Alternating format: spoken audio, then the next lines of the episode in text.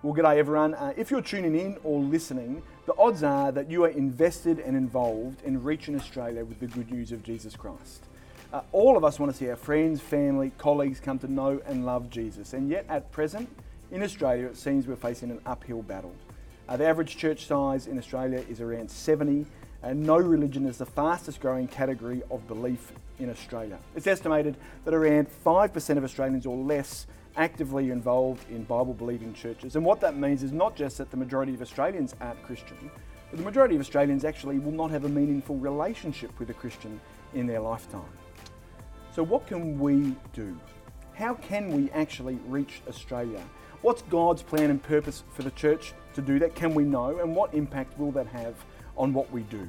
Are there things that we can do to ensure that we're not just treading water, but actually moving forward, growing not just in faithfulness, but also in fruitfulness. Well, today uh, I'm thrilled to be joined by Andrew Heard. Andrew has been involved in Christian ministry uh, for over 25 years. In 1996, planted a church called EV Church on the Central Coast with his wife Kathy. Uh, is heavily involved with the Fellowship of Independent Evangelical Churches, the Church Planning Network, Geneva Push, and also Reach Australia. As I said, married to Kathy, four children. And how many grandchildren do you have now, Andrew? Oh. Oh, I think four. Four. And another on the way? Or three with three. Uh, Dave, you started with a, a hard question. There's a few there. Andrew, welcome. Oh, looking bad already. Andrew, we're talking about evangelism um, and winning people to Christ. So let's start there. How did that happen for you? How did you become a Christian? Uh, a number of things came together. Grew up in a non-Christian home, but a church sending home. So, uh, you know, they there was an instinct for me that there's more to life than this life. There's probably a creator. But my parents weren't involved, weren't interested, weren't doing anything. Um, I, uh, cut long story short, towards the end of high school, uni, I decided to work it all out. I was going to invest to find out whether these things are true. So I went along to uh, lunchtime lectures at the university I was at, UNSW, uh, University of New South Wales, and uh, they were going through Mark's Gospel and it really was quite a journey for me. I, it was it was wonderful to. I stopped hearing the speaker and I was just seeing Jesus, mm. and it was really quite profound. Did, did a whole bunch of things that actually showed me that just teaching the Bible's profound, but the person of Jesus is compelling. And uh, I was convinced he was who he was, said he was. Uh, over a period of time, wrestled with the consequences of that in my life. You know, counted the cost, all those things, and made a decision to become a Christian. There's a the short story. Yeah. And everything changed. It was, um, it was interesting. From that time, uh, my conversion experience, uh, in back into its little pieces that led to it as well, was about life. If there is a God and He's done what He's done in Jesus, it, life must be about Him, mm. not career, sport. So right from the very beginning, I it sort of it shaped my whole worldview, the way I thought about my existence quite profound ways. How did you find your way from uh, a brand new convert, I suppose, to gospel ministry? Uh, and what was the role of the church, the local church, yeah. in that process for you? Yeah. I, I started going to the local church at Manly Vale, a small Anglican church, um, very faithful Bible teaching ministry, um, but not changing the world. It was, but very godly faithful. And in that context, I just was compelled to be involved in whatever way I could. You know, I ran the youth group, I preached every now and then, did these kinds of things, and and saw more and more that what mattered most in our world was that people are brought to faith in Christ and deepened in Christ, and anything else just didn't cut it. And so over time, I, I just had a greater hunger to do more gospel ministries, I was I was an engineer. I was going to become a you know river and coastal water engineer, and very very satisfied in that work. Loved that work, um, but I explored with others about the possibility of the wisdom of me giving that up to give myself full time to the work, and I was able to talk with wise pastoral leaders who helped me think about where the best future was. Investigated whether that was wise for me through a ministry training apprenticeship, which many people do and uh, that just ignited further my hunger and my conviction that I could add something, that I wouldn't be a burden to the church. Uh, you know, I was worried that my parents actually were horrified that I was going to become a bludger. I was going to stop working and I was just going to sponge off society, you know. And I was terrified that I'd be that person as well. And so I wanted to make sure I would add something that it would be worth paying me. And uh, people kept encouraging me in that direction. So here I am, yeah. Um, in my introduction, we spoke about some fairly uh, alarming statistics. Yeah. Um, the rising, uh, stati- uh, I suppose, uh, proportion of people in Australia who claim no religion, uh, the decreasing size of people who attend church. Um, of course, not only that, but I suppose the sense uh, in the Australian community at large, wherever you're listening to this, that the church is irrelevant, that we're an abs- absolute um, sort of product of a bygone age with no relevancy yeah. to the current life that we live in. Um, how do we reach Australia? And what is the role uh, of the church, considering the average size of the church can be quite small? What is the role of the church uh, in God's plan to reach Australia? They're huge questions, but yeah, yeah, yeah, yeah. yeah. Look, I, I, I'm absolutely convinced that the the church is central to that activity. It's not just that the key is a series of maverick evangelists out there doing the work. I, I think the key is the local church, um, and understood rightly. And so the local church is positioned extraordinarily to be used by God to reach the country and the world. Um, but, but it's, not, uh, it's not to do that via the path of becoming uh, a seeker service structure. So we've got to take seriously the theological picture of church as a gathering for the edification of God's people. So church is for believers. Um, and though I think it's got an important role, it's not by becoming that seeker service. It's for the edification of believers to be led by Bible people prayerfully to stir one another up to grow in Christ. But there's the key. Um, a local church doing its ministry properly will be seeking to form Christ in each of the people and be the body of Christ together. And at the heart of being like Jesus is being someone who is passionate about the lost. He's, he's the one who came to seek and save the lost. He's the one who gave up his life uh, to save. And so, if I'm seeking to form Christ in someone and that not show itself in them with an increased hunger to reach the world for Jesus, to actually see people saved from hell and glorify God in conversion, then I've not done my job properly as a pastor.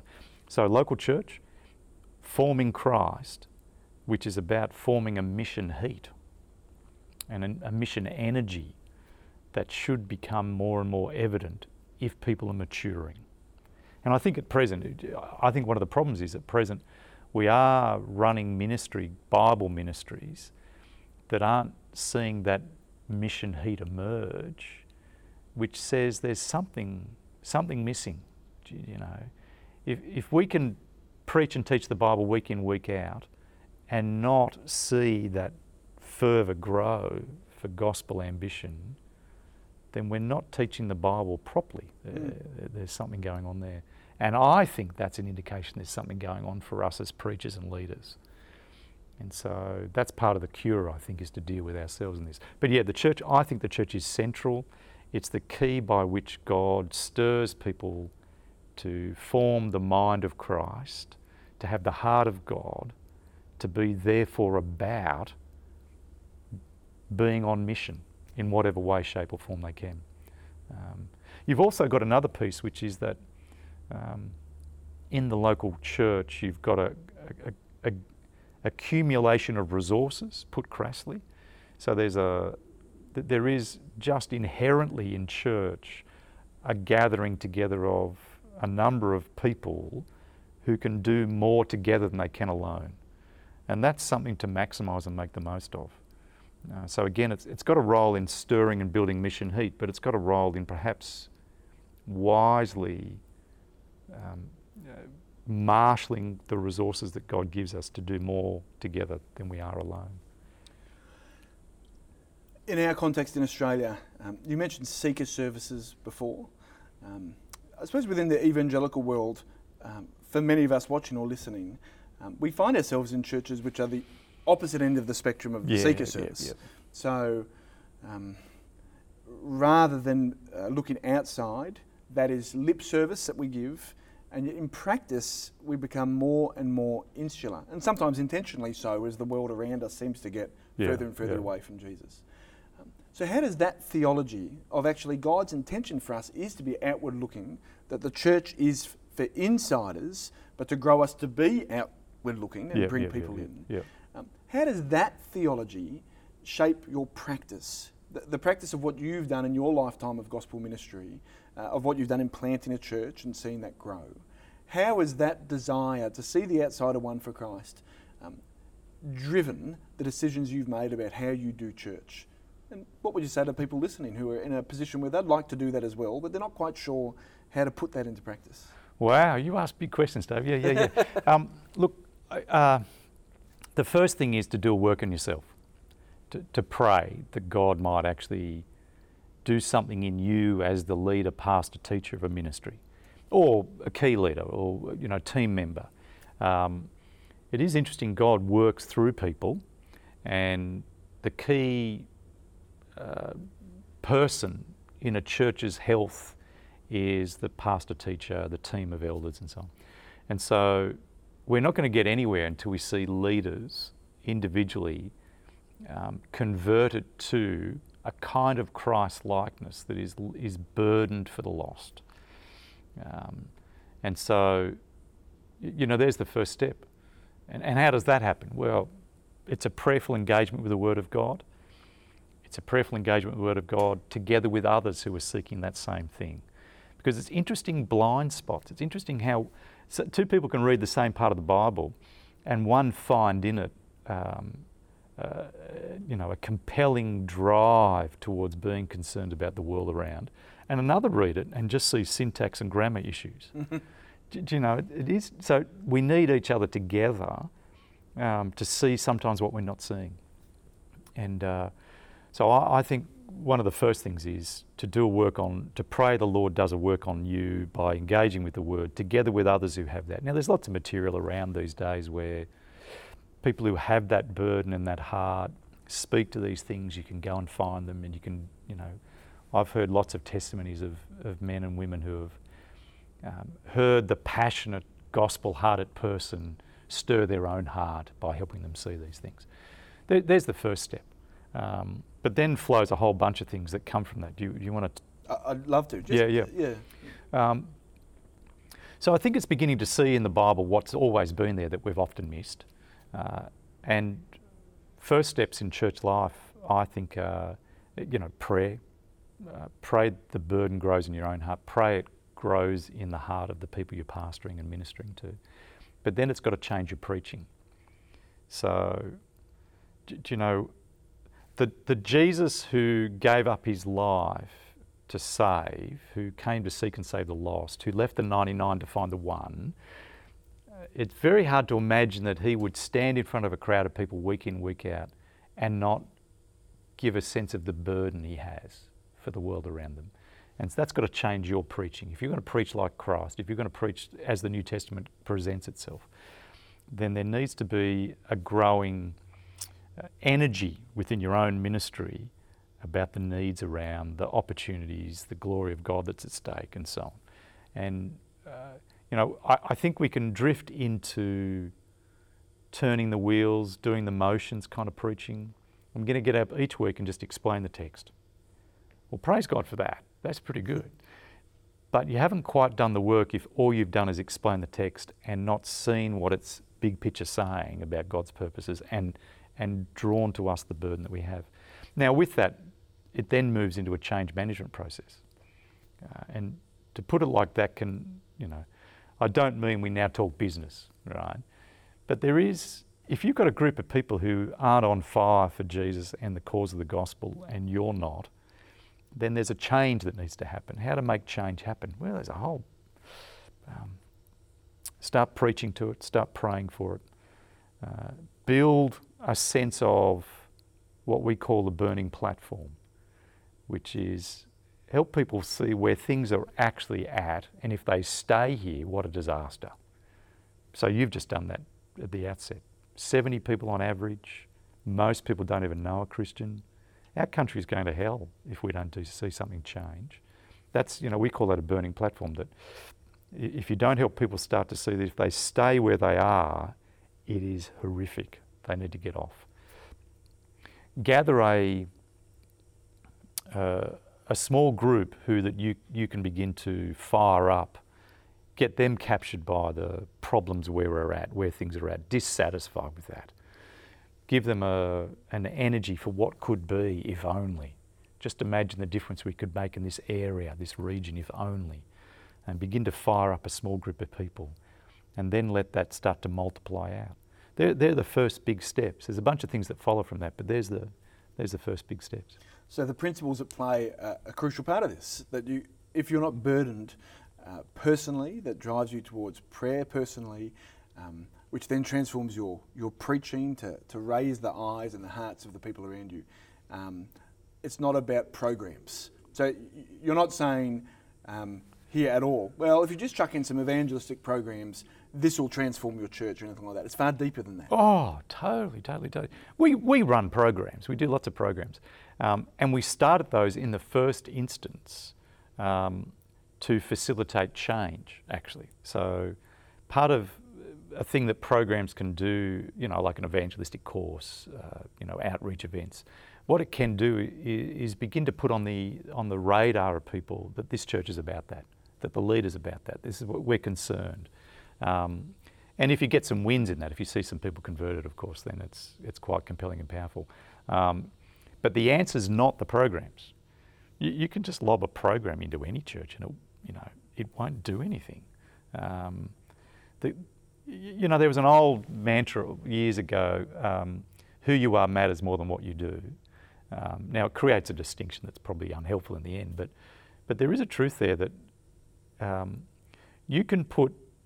I, I, you could drop into a church that's not going anywhere, a fired up, passionate evangelist who's captured by the heart of Christ, who who doesn't have many programs, who doesn't have much wisdom about organisation and management, that church will shift and change to be evangelistically, you know. So what the, the key to it is your own heart captured by Christ, um, and expanding that out into a larger and larger group of people.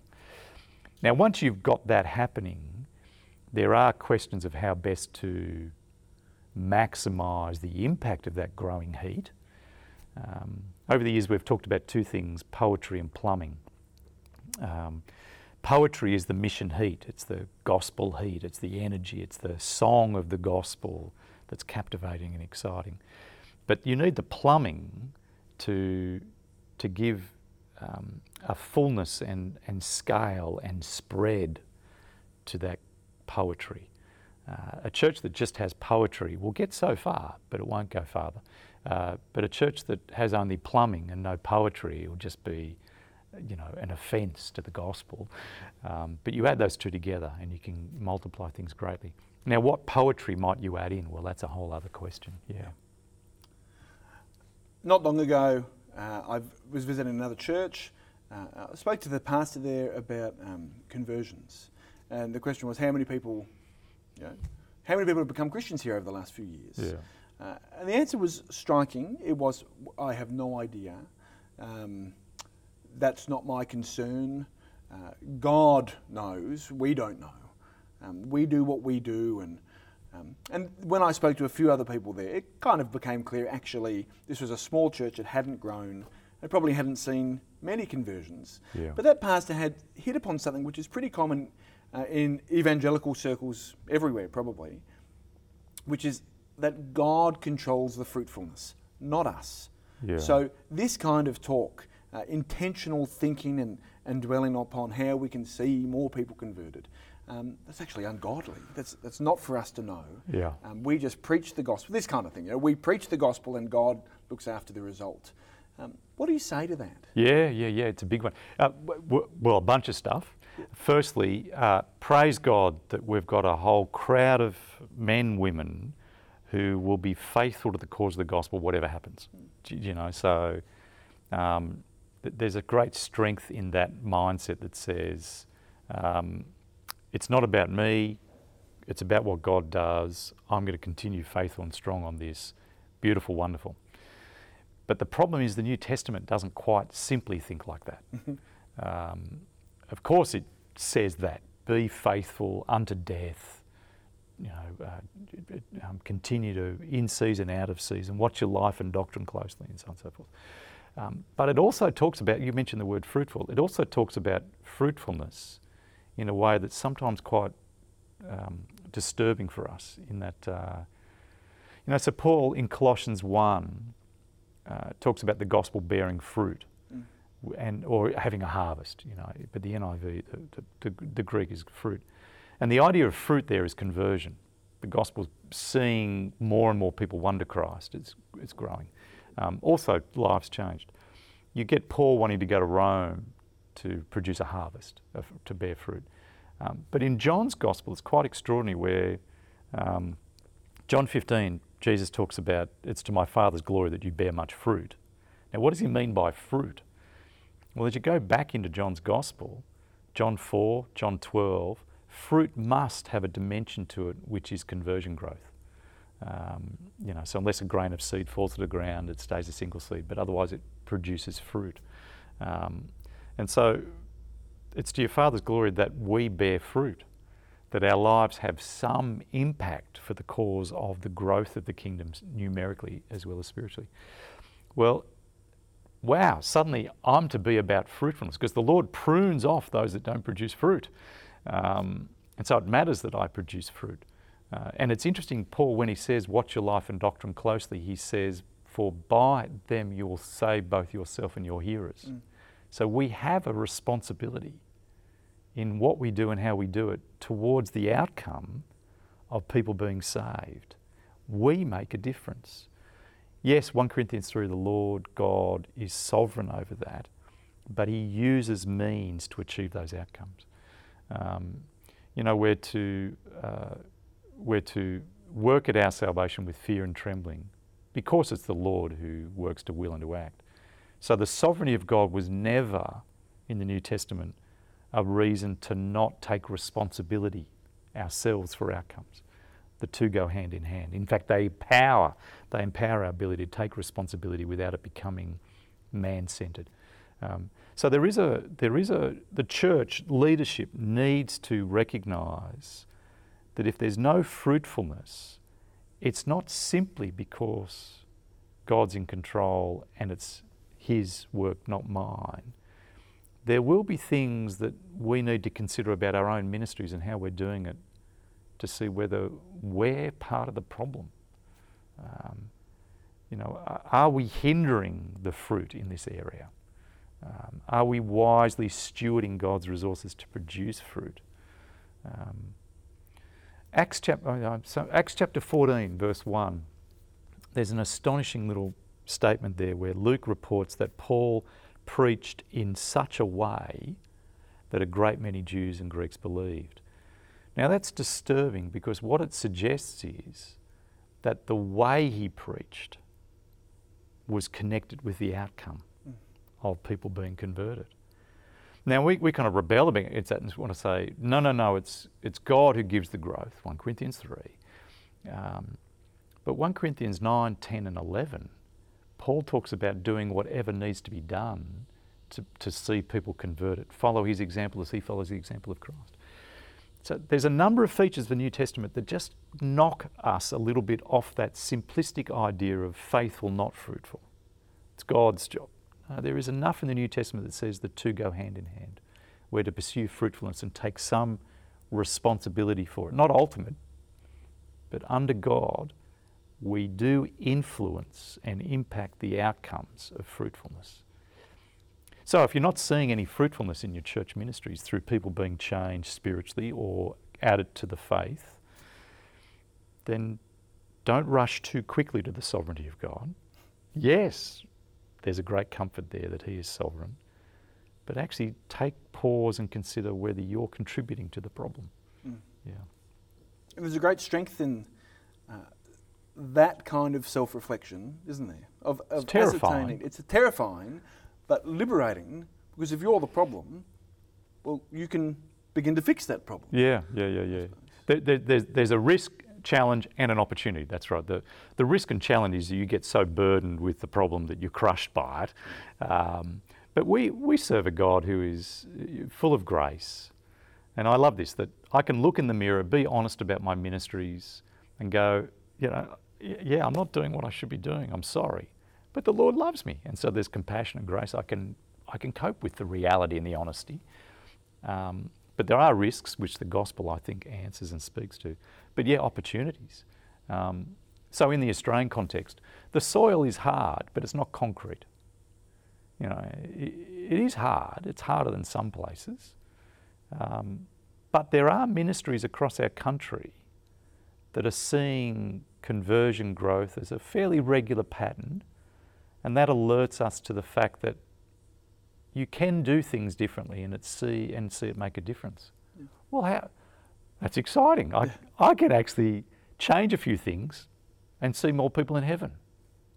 Yeah.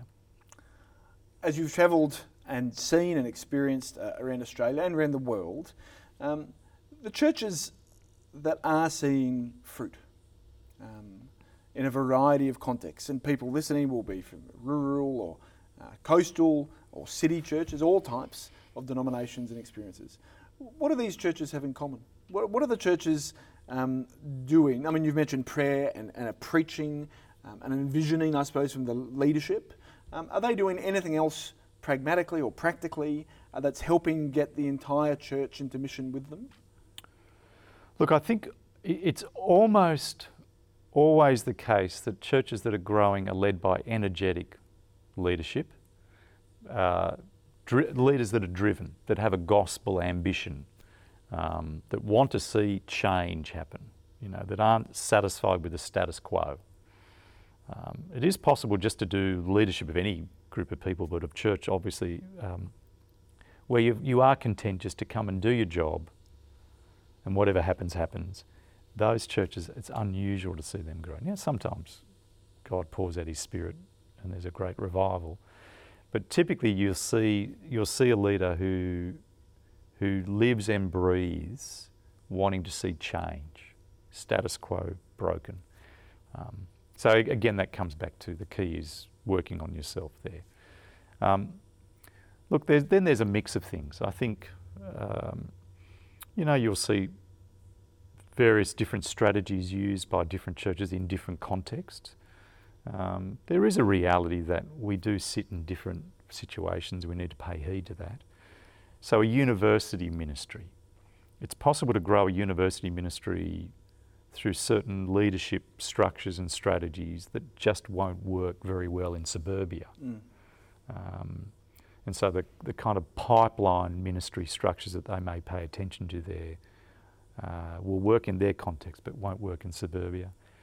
Suburban contexts that are often different, inner cities different to country.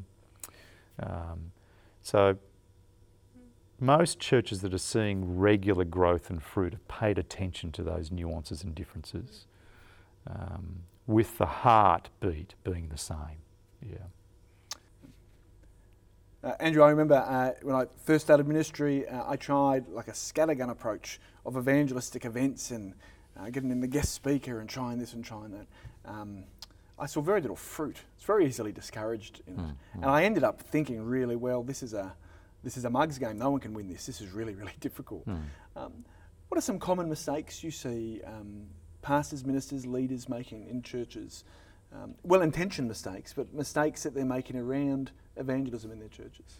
Yeah, it's a difficult question because uh, what am I? What mistakes am I seeing people make?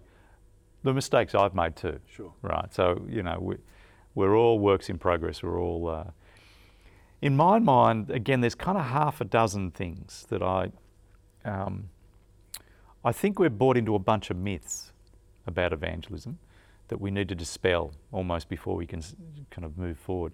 Um, you know, one myth uh, is that everyone will become an evangelist if I just mature them enough.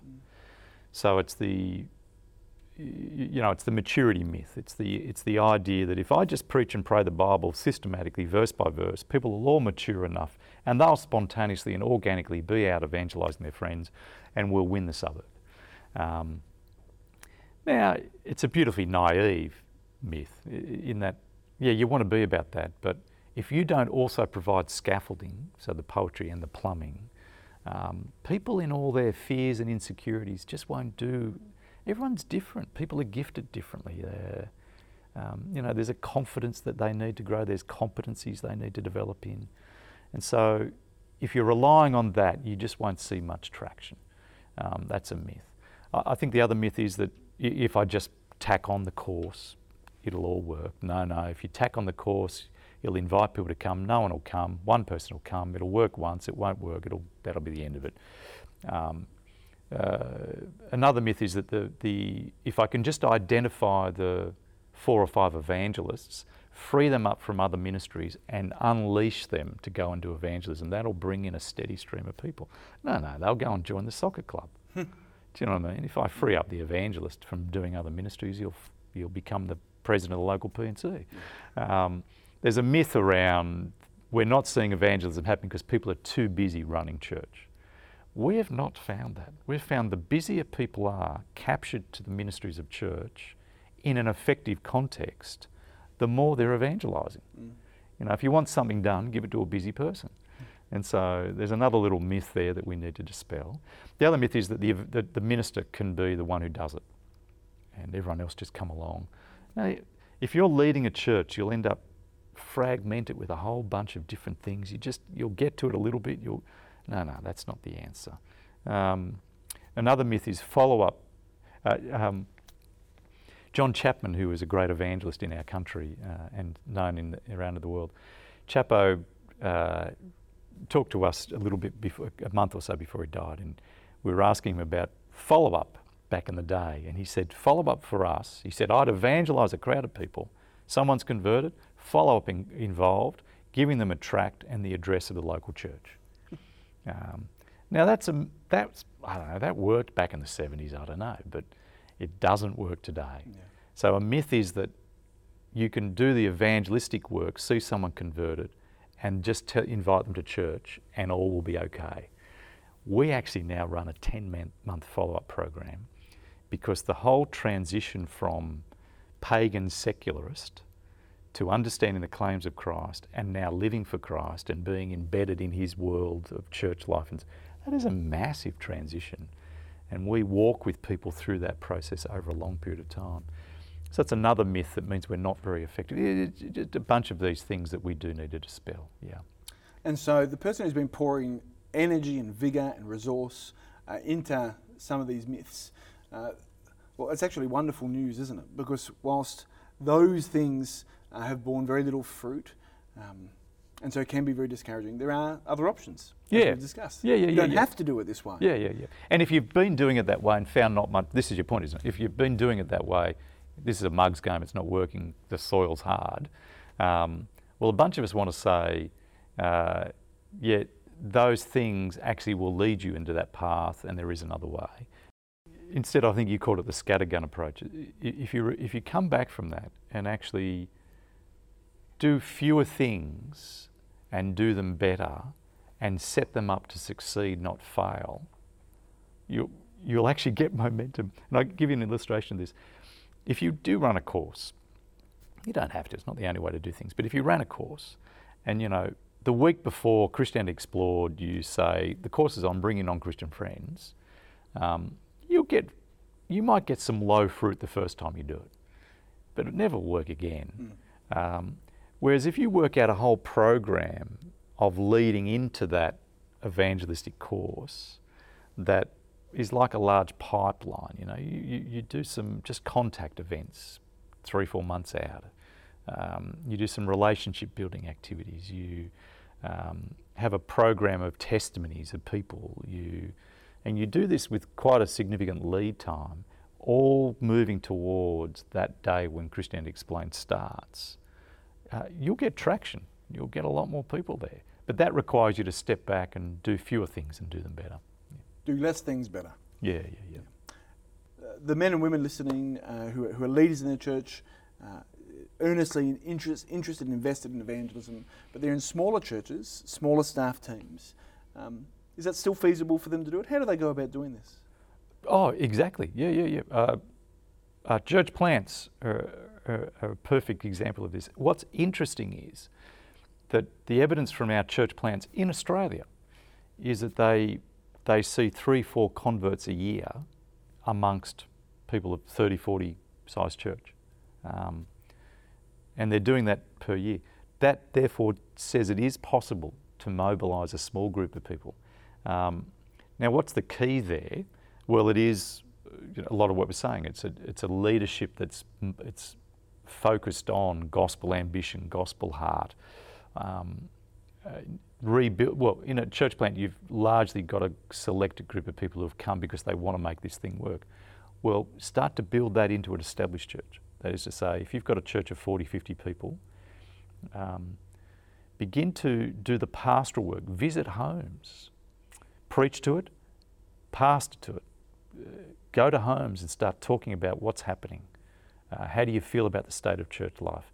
How do you, what could be if we all cast a vision? Mm. And in a smaller church, you can, you can engage with every single member of church personally. Um, and if you're captured to the cause of Christ, that will become infectious. Now, not everybody. There'll be some people who are going, I just want to come turn up to church once a month. Um, but it's interesting through church history uh, how often that close engagement in a catechism kind of experience in the houses of people has transformed churches, mm. turned them around, and got growth happening. Yeah. Uh, final question, Andrew. If you are in a church, like the majority of our churches in Australia, uh, which are below 200 people, um, who have struggled uh, within evangelism for years and associated with that all types of guilt and regret and concern, um, what hope can you give uh, to the listeners or watchers uh, things that they can put into place this year, um, in the next few months, uh, that will help, uh, I suppose, a newfound desire to see evangelistic fruit not just be a flash in the pan, oh, okay, here's a new program, doesn't work, here's a new program, but actually can be inserted into the real DNA of a church. Um, what would you do if you found yourself in a church of below 200, 2021, to, to get it, evangelism back front and centre? What are the things you'd do? Uh, five, six, seven things. Okay. I'd, um, I've only thought about this a little bit. Okay. Uh, but um, yeah, I'd, I'd, I'd, do the preach pray thing. You, have got to, uh, you, you, know, the leader's got to work on himself, herself, get recaptured with the cause of the gospel. Be prayerful about that. Gather the core group, some kind of group where you can infect each other. Begin to develop the dissatisfaction and the hunger for something else. Um, uh, begin to preach differently. So the, the messaging uh, is now got a different flavour and tone about it. We're not just here to keep everybody happy. You know, change the whole thing. So it's not a preaching to the non-Christian there. That's not what you're saying. No, it's preaching no, no, to your Christians. Yeah, yeah, yeah, yeah, yeah. The whole the whole flavour and way I talk with the people around me. Um, the uh, make heroes of the right people. So um, you know, find, find the people who are captured by these things and find a way to make them the heroes of church life. The ones who are talking to their friends, the ones who have seen a difficult conversation. It doesn't need to be convert, but difficult conversation, they've stepped into it. Begin to profile those kinds of people. Do you stand up the front on a Sunday and yeah, interview those people? There? Yeah, interview those people. We film lots of those kind of things here. But in the early years, it was lots of personal interviews. Um, uh, put into leadership people who have an increasing passion about these things, so that slowly the church, the, the leaders of the church start to change and, and influence. Um, and some very practical things go through your annual calendar and rethink it from uh, an evangelistic point of view. So actually look at the year and say, how, what are we doing and how are we doing it through the year? um, that will best help position our church for the sake of reaching the lost. Well, you know, not the Sunday service, but us as a community together with which the Sunday service has a massive part. Um, now, that one of, the, one of the things we did from the very beginning was reshape a whole calendar year so that it was driven by mobilising us together for a mission. And that, that kind of filtered DNA culture down all the way through. Um, I'd say, lastly, build an engine for evangelism somewhere in your community life. Um, you know, put on Christianity Explained or Explored or Explaining Christianity or Life, which is a very good course. To put something like this on with sufficient regularity and build the lead up to it and the follow up from it in such a way that it has, um, it gives it the best possibility of seeing people won to Christ and established in the faith. Uh, build an engine into your structures. Uh, there'd be half a dozen things to start with. Sure. Yeah. And of course, I just want to touch on that last one very briefly the one about a, an engine. Um, that the dual outcome of that engine is not just uh, seeing non Christians come to know and love Jesus, but it plays a huge part in infecting and invigorating and envisioning your yeah, people. Yeah, yeah, yeah. With, with, with, with mission, the outcome you're trying to achieve uh, with under the mission kind of concern is twofold. Yeah, that's right. It's um, I want to see people converted. I don't just want to be faithfully gospeling. I want to see people converted. That's a sh- big shift in mindset. And so that's why it's very strange to not know how many were converted. If I'm passionate about conversion, uh, everyone converted, I'll know who they are and how many there were. Um, but the second thing is that, that people are won to being about conversion. So the two things uh, conversion's happening, and people more and more are participating in the activity from a burden of the heart uh, of evangelistic activity. Yeah. It doesn't always mean that they'll be the evangelist, uh, but they'll participate in whatever way they can with whatever gifts they have, with a growing enthusiasm for it. Andrew, thank you so much. Uh, well, if you are listening or watching uh, and you'd like to talk more about evangelism, we would love to help you with that and love to discuss it with you. Uh, for more information and details or to get in touch, go to the website reachaustralia.com.au.